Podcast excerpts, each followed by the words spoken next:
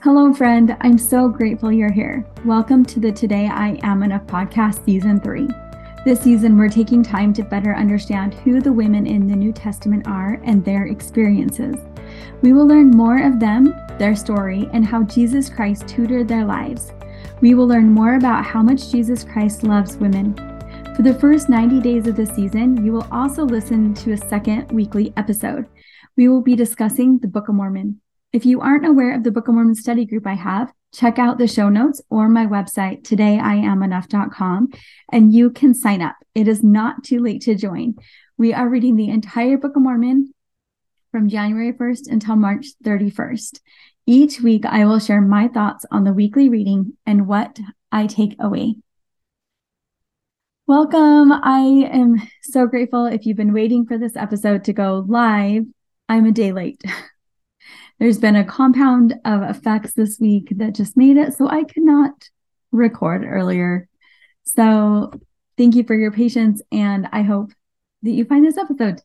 So we are reading this week First Nephi 14 through Second Nephi 10. There was so much going on in these chapters. It was a little bit hard to just narrow it down. I tried to do about five things. So, first of all, we start getting into Isaiah in these chapters. So we have a few at the end of First Nephi, and then Second Nephi uh, is where a lot of it begins. Uh, just a few chapters at the beginning, and then Jacob speaks to us, and then there'll be more next week. But as we get further into Isaiah, as we what I learned as I read the Old Testament last year for Come Follow Me, as I really paid attention to what I was reading and didn't just like do fast reading, just to get through to get through as I actually read the words and took time to look at the footnotes when I was confused or didn't understand something, everything actually was a lot easier to understand. So I even found that this time as I was reading and to remember that it's poetry. So that is how it is written. And it helps with that viewpoint in the understanding and helping it become a little more clear. So I hope that you take time to slow down a little bit as we read Isaiah and look through the footnotes and even look to your Bible. And I think we'll be able to take a lot away from from those Isaiah chapters. I'm not an Isaiah expert. I just realized this week that I'm going to have to talk about Isaiah chapters and that was a little scary. But we'll we'll be good. We'll get through it. Okay, so the first thing I want to talk about is First Nephi chapter 15. And as I was reading these, I felt like Nephi was giving us a pattern of prayer that he was trying to teach his brothers the things they hadn't done. And I there's so much to learn. So Nephi has just found out all about his father's dream and a lot of other things. But his brothers are like, we we didn't ask. So no, like just tell us, just tell us the things. And so we're going to read focus for just a minute on verses 8 through 11. And it says, And I said unto them, have ye inquired of the Lord? I love that. Like, first thing first, if you don't know something, have you inquired of the Lord? And they said unto me, We have not, for the Lord maketh no such thing known unto us. Behold, I said unto them, How is it that ye do not keep the commandments of the Lord? How is it that ye will perish because of the hardness of your hearts? Do you not remember the things which the Lord hath said? If ye will not harden your hearts and ask me in faith, believing that ye shall receive. With diligence in keeping my commandments, surely these things shall be made known unto you. I think it's a beautiful pattern, right? Like, have you even asked the Lord? Like, that's the first place to start. And they just assume, oh, he's not gonna, he's not gonna tell us those things. These guys have like seen angels, like literal angels. And they're just like, no, the Lord doesn't tell us things. But if you're not asking, the Lord can't tell you. So we have this perfect pattern of like ask in faith, be believing, and you will receive with diligence in keeping the commandments. So we need to, well, we need to not harden our hearts and then ask in faith and be believing and be diligent in keeping the commandments. As I read this, it reminded me of a pattern that President Nelson gave us. And I don't remember, I feel like I said this in another recent episode, but I'm going to say it again because it's one of my favorite talks by Elder uh, President Nelson. Um, in April 2018 Sunday morning general conference, he said, "In like manner, what will you, what will your seeking open for you? What wisdom do you lack? What do you feel an urgent need to know or understand? Follow the example of the prophet Joseph. Find a quiet place where you can regularly go. Humble yourself before God. Pour out your heart to your Heavenly Father. Turn to Him for answers and for comfort. Pray in the name of Jesus Christ about your concerns, your fears, your weaknesses, yes, the very longings of your heart, and then listen.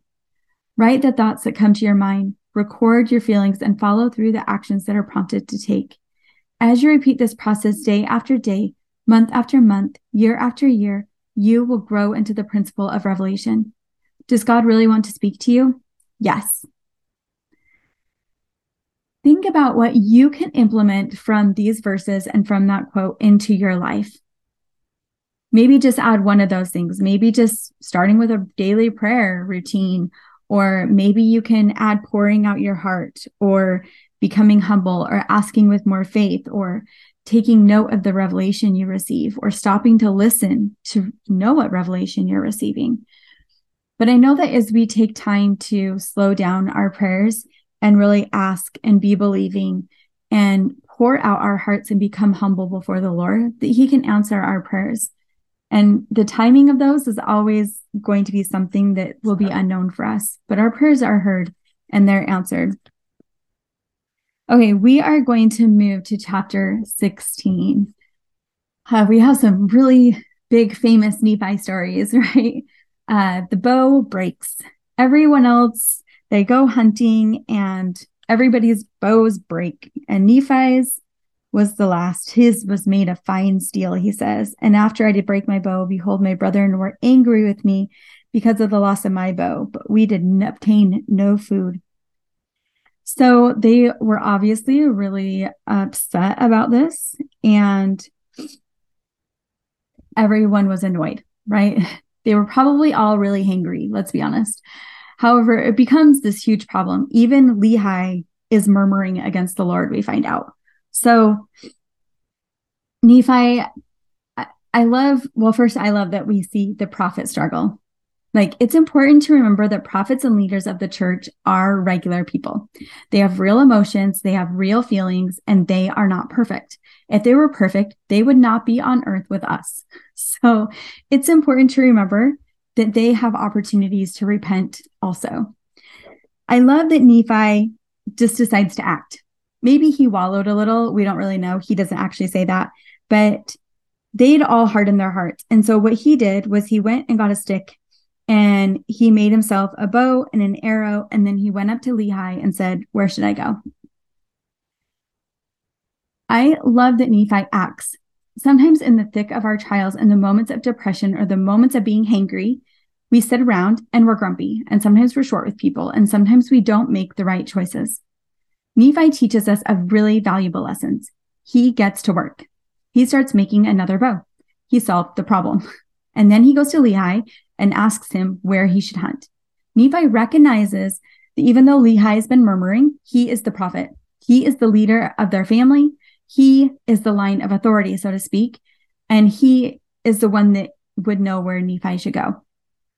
Lehi humbles himself, and then he goes and inquires of the Lord and is chastened. Before he receives any answers, he is chastened. And then he tells him to look on the ball. And so they find this ball outside the tent. And in um, chapter 16, verse 28 and 29, it says, And it came to pass that I, Nephi, beheld the pointers which were in the ball, and they did work according to the faith and diligence and, and heed which we did give unto them. And there were also written upon them new writing, which was plain to read, which should give us understanding concerning the ways of the Lord. And it was written and changed from time to time according to the faith and diligence which we gave it. And thus we see that by small means the Lord can bring about great things. I'm going to read verse 32. And it came to pass that I, Nephi, did go forth into the top of the mountain according to the directions which were given upon the ball. So I I love that um, they were given a tool, and the Lord gives us tools. The scriptures we have general conference talks. We have like our phones I have like literally all the church things, and um, and He gives us friends, and He gives us families, and as we I like that it says, and it did work according to the faith and diligence and heed that we gave into it. So they had to have faith and they have to have diligence. So they had to keep going, but they also had to like heed, right? They had to, they had to do work and they had to have faith and they had to go forward with those things. And I also like that things were written on it and that that changed. It makes me think of General Conference and our current revelation and current prophets and apostles and how the doctrine is stayed the same, but sometimes the way that we need to heed the word of God changes. And so uh, we are given new direction from the prophets and apostles, just like the Liahona gave.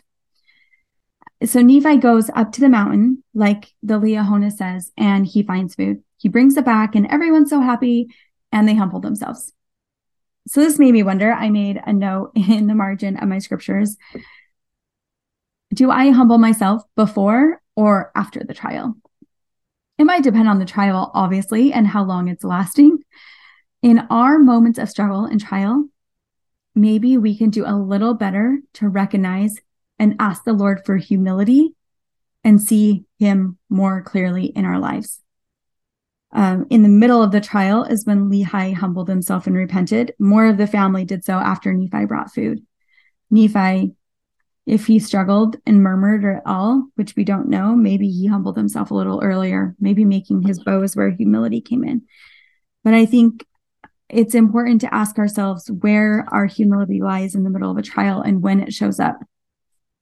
Because sometimes it's hard to find that humility in the middle of a trial, in the middle of the annoyance of things. All right, very next chapter. We have finally arrived at the beach. they are in Bountiful and it just sounds luxurious. Like they have everything. They have fruit and wild honey, and everything's been prepared by the Lord for them. You guys, they were in the wilderness for eight years. Eight years. It's a really long time to be like wandering the wilderness. Eight years. That's like from the birth of a child until they're baptized. That's a long time. So they have everything they need and they probably feel so great and happy. So as soon as that happens in life, I feel like I start anticipating something really terrible happening. Uh, verse 7 of chapter 17 says, And it came to pass that I, Nephi, had been in the land bountiful for the space of many days. And the voice of the Lord came unto me, saying, Arise and get thee into the mountain. And it came to pass that I arose and went up into the mountain and cried unto the Lord. I've decided if there's one thing I'm going to take away from Nephi, it's that he has no hesitation. The Lord told him to go to the mountain, and he went to the mountain. The Lord told him to walk into Jerusalem to go get the brass plates, and he walked into Jerusalem to get the brass plates. And in a minute, we're going to find out the Lord's going to tell him to build a ship. And so he went and he was like, Where's the ore? And Nephi did not hesitate when the Lord asked him to do something, even if it seemed impossible. So he goes up to the mountain, and he, in verse 8 it says, And thou shalt construct a ship after the manner which I shall show unto thee, that I may carry thy people across the waters. And I said, Lord, whither shall I go that I might find ore to molten and make the tools to construct the ship after the manner which thou hast shown unto me? Nephi is told to find, Nephi is then told where to find the ores to make the tools. So Nephi is just like, okay, cool. Like, let's do this.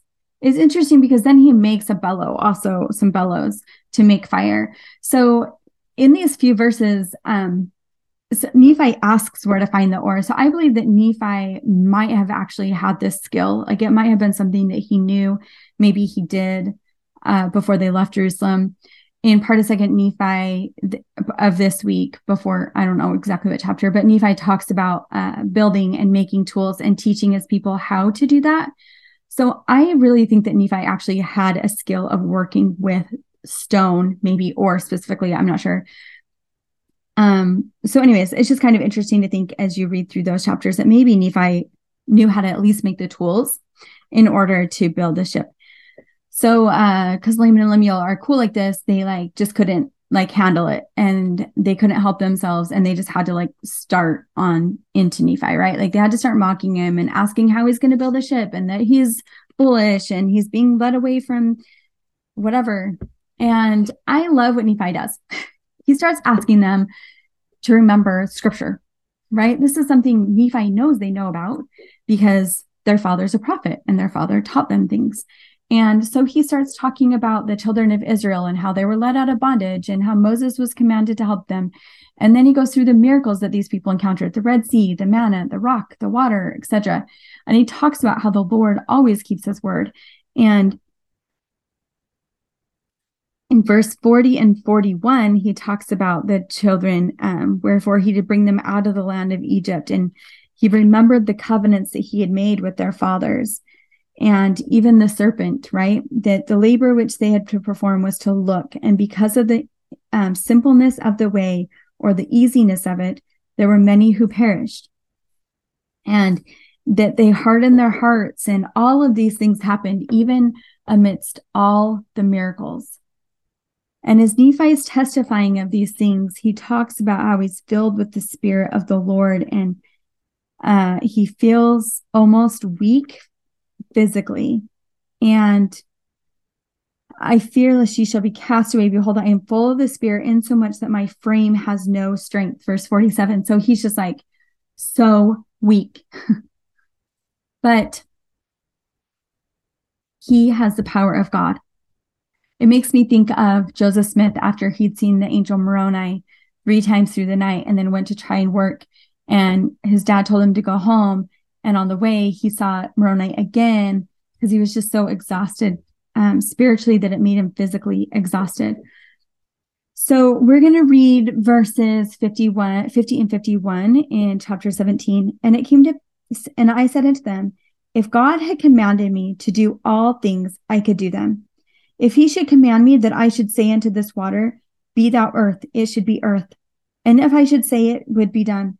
And now, if the Lord has such great power and has wrought many miracles among the children of men, how is it that he cannot instruct me that I should build a ship? Nephi knew the God parted the Red Sea and that the children of Israel crossed it on dry land, not on wet, sandy, mud, garbage that's under the water. They passed on dry land. Nephi knew that manna had fallen from the sky. Nephi knew that people that looked at a, a serpent were saved. He knew that. So he knew that by the power of God, that nothing was impossible. How is it that he cannot instruct me that I should build a ship? How is it that he cannot instruct you to do whatever impossible thing you feel like lays before you? I want you to think about that phrase and fill in the blank for yourself. How is it that he cannot instruct me to fill in the blank? If it be the will of the Lord and we are willing, it can be done. Nephi didn't need to turn the water into earth. He could have done it. He didn't need to do it. It didn't get done because it didn't need to happen. He needed to build a ship. That's what he needed to do. And he needed to testify to his brothers about what he could do. So he just talked about all these miracles. And if it will be done, the Lord will make it so. Nephi is commanded to stretch out his hand at this time at one point he tells his brothers not to touch him because he's filled with the spirit and um, that they would wither and die and the lord constructs commands him to stretch out his hand so that the lord can shock his brothers. And they are amazed. But i do love in verse 54 but the lord did shake them even according to the word which he had spoken. Nephi takes zero credit for this like zero. He knows it's not him and that it's the lord. And they so he does that and then they start worshiping him. But he says i'm thy brother even thy younger brother. Wherefore worship the lord thy god and honor thy father and mother that thy days may be long in the land so like get up stop stop worshiping me like worship god. He's the one that just struck you. Um but i i love I love that he gives all the credit to God because he knows that's where it comes from, but he also has complete faith that God will be able to really strengthen him in this in this, and he does. Obviously, he builds a ship. All right, so first Nephi, we're going to skip um, to 21. So in chapter 21, we are talking about Jesus Christ, and this is an Isaiah chapter. And I just want to touch on a couple verses here. So in verses 13 through 16, we're actually going to read like two thirds of the way down, and 13 is where we're going to start. For the Lord hath comforted his people and will have mercy upon his afflicted. But behold, Zion hath said, The Lord hath forsaken me, and my Lord hath forgotten me. But he will show that he hath not. For can a woman forget her sucking child that she should not have compassion on her son of her womb? Yea, they have forgot. They, yea, they may forget, yet I will not forget thee, O house of Israel. Behold, I have graven thee upon the palms of my hands. Thy walls are continually before me. So I love this. I think it's interesting because as a mother, we're like, we could never forget our child. It does happen. Like it's, I feel like it's rare. It happens. Um, but the Lord will never, ever, ever be able to forget us. But I think I love the beginning, like the beginning that I read, um, partway down 13. For the Lord hath comforted his people and will have mercy on his afflicted. Zion said, The Lord hath forsaken thee, and the Lord hath forgotten me but he will show unto them that he hath not. I think it's easy in the thick of trials that it's hard to remember that you're not forgotten. Sometimes it does feel like we're forgotten. This is especially hard when we're in the middle, I think, of mental health trials. I've seen it in my own personal life, within my immediate family, within my extended family, that mental health can really be a hard thing to work through. And it sometimes blocks the spirit from really like being with us and us being able to feel that spirit. And so it can be really difficult to remember that the lord loves you. It's it's hard no matter what trial you're going through especially in the middle. Like the middle's so messy and so hard and that's where our faith is most tried. But he hasn't forgotten you. He hasn't. Look for him to show up because he will and he does every day it might be as simple as like the sun shining one day when you really just like need the sun, or even the sun coming through the window and just like being on you. It might be someone smiling at you at the grocery store or offering to help you, or it could be in a text message, just someone acknowledging that you're there, that He cannot forget us. He cannot forget you. He has left those prints on His hands for eternity we know that his resurrected body has those prints on his hands and feet inside so that we can feel them and see them and touch them and be remembered that we can remember that he remembers us and forever he will remember us because he is in that resurrected state with those wounds. And that's not how it's going to be for all of us. We will be perfected whatever that looks like for us and however that means, we don't know all the answers, but he could have had those wounds healed. But his perfected state is with us to be remembered in the palms of his hands and the prints of his feet. Do not forget that he is always with you and he does not forget you. Okay, we're going to jump to Second Nephi verse Have chapter 10, sorry, not verse. Um, let's see. Chapter 9 is very long. I'm sorry, it's taking me a minute. All right, so we are going to read verses 23 and 25. This is like the very end of our reading this week. Um, I just I like these verses though. Therefore, cheer up your hearts and remember that ye are free to act for yourselves and choose the way of everlasting death or the way of eternal life. Wherefore, my beloved brethren, reconcile yourselves to the will of God and not to the will of the devil and the flesh. And remember, after ye are co- reconciled unto God, that it is only in and through the grace of God that ye are saved. Wherefore, may God raise you from death by the power of the resurrection, and also from everlasting death by the power of the atonement, that ye may be received into the eternal kingdom of God, that ye may praise him through grace and through grace divine. Amen. So I love, first of all, like we get to choose. We get to choose if we have everlasting grace um, or, or everlasting life or everlasting eternal life, everlasting death. There we go. Got the words right from the scripture. We get to choose that by the way that we live our lives and whether we follow Jesus Christ or not. And I like that it says in verse uh, 24 reconcile yourselves to the will of God. That is really difficult. to be reconciled with God and to do his will sometimes seems really hard or really confusing because we don't always understand his plan. Like we don't see what he sees. But when we can do that and understand that he will always ask us to do something that is for our betterment, even if it seems really difficult or it doesn't make sense, that we will be blessed for that. And it is only in and through the grace of God that we are saved. It is because of Jesus Christ and all that he has done that we are saved. And it is by his power. As we repent, he we can turn closer to him. We are saved because he is and will continue to be our advocate. As we repent, which means, by the way, repentance means to turn. So to turn towards Him and all that He teaches, we can be changed and become better and more like Him. Okay, a couple of things I just want to go over that I just I couldn't leave out.